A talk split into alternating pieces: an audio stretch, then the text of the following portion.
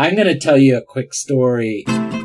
Street performers tell great stories. I remember seeing you sweat. Be they comic or tragic, they're always entertaining. Oh my god, what a good one. This is a Stories from the Pitch short.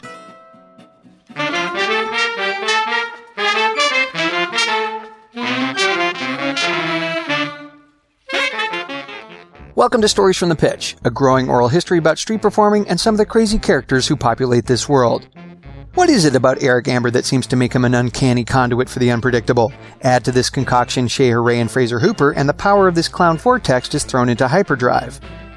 Eric connected with Shay for a chat back in February of 2013, which is where we first heard the story, and Magic Brian got Fraser Hooper to tell the same story while they were both performing at the Adelaide Fringe Festival in 2014. Amazingly, all three members of this cast remember the story in freakishly precise detail. Three performers, five police cars, and an unbelievable case of mistaken identity all combine in a story we're calling Clowns on the Run. Why don't you tell the story about how you and Fraser Hooper almost got arrested? Well, yeah, you were kind of involved in that story as well. I do recall being there. Yeah, you were driving the car. That's true. I was the reason why we got pulled over. Yeah, I'm going to tell 90% of the story as opposed to 100%, just to leave something to the imagination. Do you want me to start the story? You, you start it, you start it. So I believe that you were in Canada Yeah, on a mini tour, yeah, and Fraser Hooper was also on that tour. yeah. I was over uh, playing some of the Canadian festivals, uh, having a good time. And of course, I know Shay well from New Zealand. And the two of you decided to join me for a couple of days of catching up and drinking and not causing trouble. Not causing any trouble. Yeah, Just some friends from all corners of the globe. yeah. You're obviously from New Zealand, and Fraser's from England, and I'm from Canada. Anyway, we've gone to see uh, Chris, Chris Hoople, Chris Gibbs, uh, but he, I knew him from Hoople. Um, so we went to watch Chris's stand up and we had a really nice time. Where were you in Canada? We were in Calgary. Calgary? In Calgary. In Calgary, yeah. Chris sat in the front and Shay and I in the back, and Eric was driving. And uh, we dropped Chris off, said goodbye to him, and then we carried on. Just three happy fellows on their way home Yeah. after a night at the pub. Yeah, we've had a couple of drinks. We've had a couple of drinks, but we're not too smashed. No, no, you were the most behaved out of us all because you had the wheel. Uh, That's right. Yeah. And then we're driving home, and all of a sudden there's this whoop, whoop. Eric looks in the rear view mirror and says, Oh, there's something going on here. You'd seen them tracking us for some time. Whoop, whoop. And then you pull into this sort of car park, and things escalated super quick. All of a sudden, uh, we hear, Get out of the car. Driver, get out of the car with your hands up. And uh, What the fuck's going And uh, Eric does this, puts his hands up in the air, and Shay and I are looking in the back, sitting in the back, going, What is going on? And we really had no idea. So there's a police car pulls in behind, and then through the front window, we see a police car block us off from the front. So there's no getting away. Another police car sort of in the distance. So I think we're surrounded by five police cars. It's actually four police cars and a police van. Yeah, a paddy wagon. Paddy wagon, that's correct. Yeah. Now, we don't have that big a police force in New Zealand, okay? So that's like the whole country. That's like a manhunt sort of territory for me. So you guys were a bit um, Tips. concerned. Oh, yeah, tipsy and concerned. I think I was sober as a judge straight away, actually. I remember trying to be reasonable off the top and saying something along the lines of, What seems to be the problem, officer? Yeah, that's a textbook Amber, though. That's a start super happy positive, and then there's only one place to go from there downhill and then work your way back up. Yeah. Next thing, you're unbuckling your belt, and there's guns drawn over the top of cars, which, okay, police don't have guns in New Zealand. Well, they got guns. They've fucking guns. I mean, I'm from England. I mean, the guns is like, you know, it's, uh, it was full on.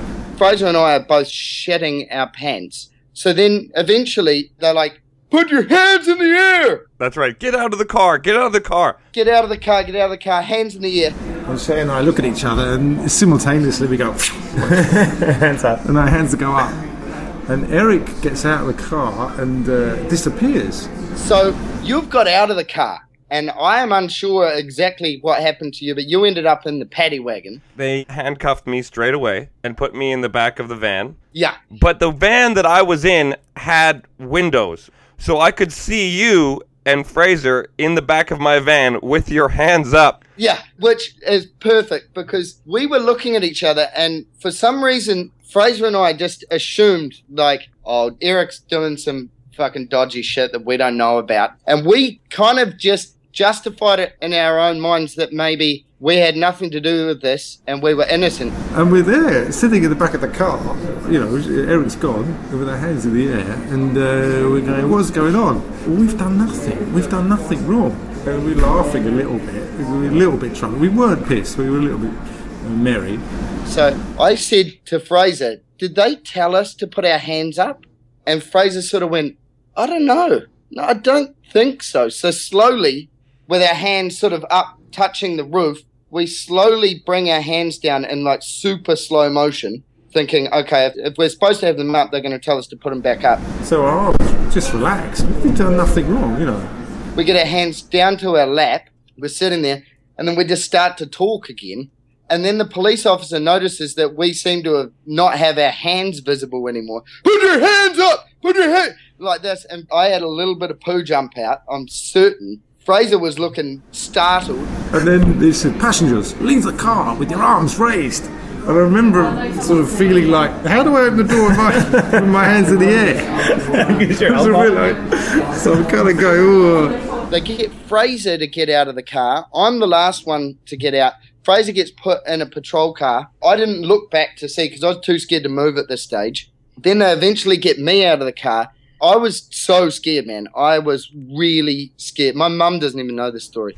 I was so scared that I kind of just lost all what I should be doing. And they said, Come to middle vehicle like this. But they said vehicles, not vehicle. So there's two police cars sort of flanking the back of your van.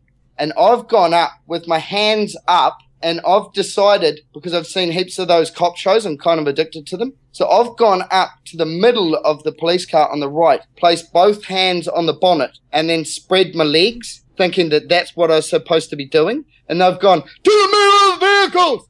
So I've shat again. Hands have gone straight up, and I've done almost Birdman esque crab walk to the center of the vehicles, which I remember thinking at the time, what was that? You know, it was just out of pure fear. I didn't know what to do. Then they end up putting me in a patrol car, and then the questioning comes up. The policeman comes over and he said, what are you doing here? And I said, uh, I'm a clown. And uh, What a great answer. I said, I've just been doing a, you know, some shows. Where are you from? Uh, I said, I live in New Zealand, but I'm British. And he said, hold on. And he goes over and he does something on his car and checks some uh, information. Meanwhile, Shay is having exactly the same conversation. So I get asked, How do you know the other guys? And I said, in quite a frantic voice, I'll do my best to replicate it, but it was, um, well, I'm from New Zealand. Um, uh, I'm, I'm a clown. I met the other guy being a clown from New Zealand, and the other guy in the other car is a clown. He taught me, he taught me how to be a clown, and um, and I'm just a clown. We're all clowns. Okay, so he's kind of gone, yeah, all right, chill out, but he can see that I'm really freaking out, you know. He's closed the door, and then I hear him through the glass saying to the other guy, This guy's saying he's a clown. And the other guy's going, Yeah, this guy's saying he's a clown too. And then they verified it that, in fact, Eric in the paddy wagon was a clown. And then they sort of make a kind of a huddle in between all the vehicles and goes, Looks like we just picked up a whole lot of clowns. Yeah. I was in the paddy wagon at that point. Obviously, I couldn't hear what was being said to you or Fraser. But at one point, they let Fraser out of the van, out of the car, lead him to the back of the van, and I see them motion to the suitcase. I said, it's just my show stuff. They're my boxing gloves. So, you know, I do the giant boxing Yeah. show. I've got giant, Giant. massive gloves. Yeah. I mean, they're The size huge. of a child. Yeah, they're in the back of this case for the show. So Shay says, "Show them, Fraser, show them." So uh, I take out the glove and I punch the policeman.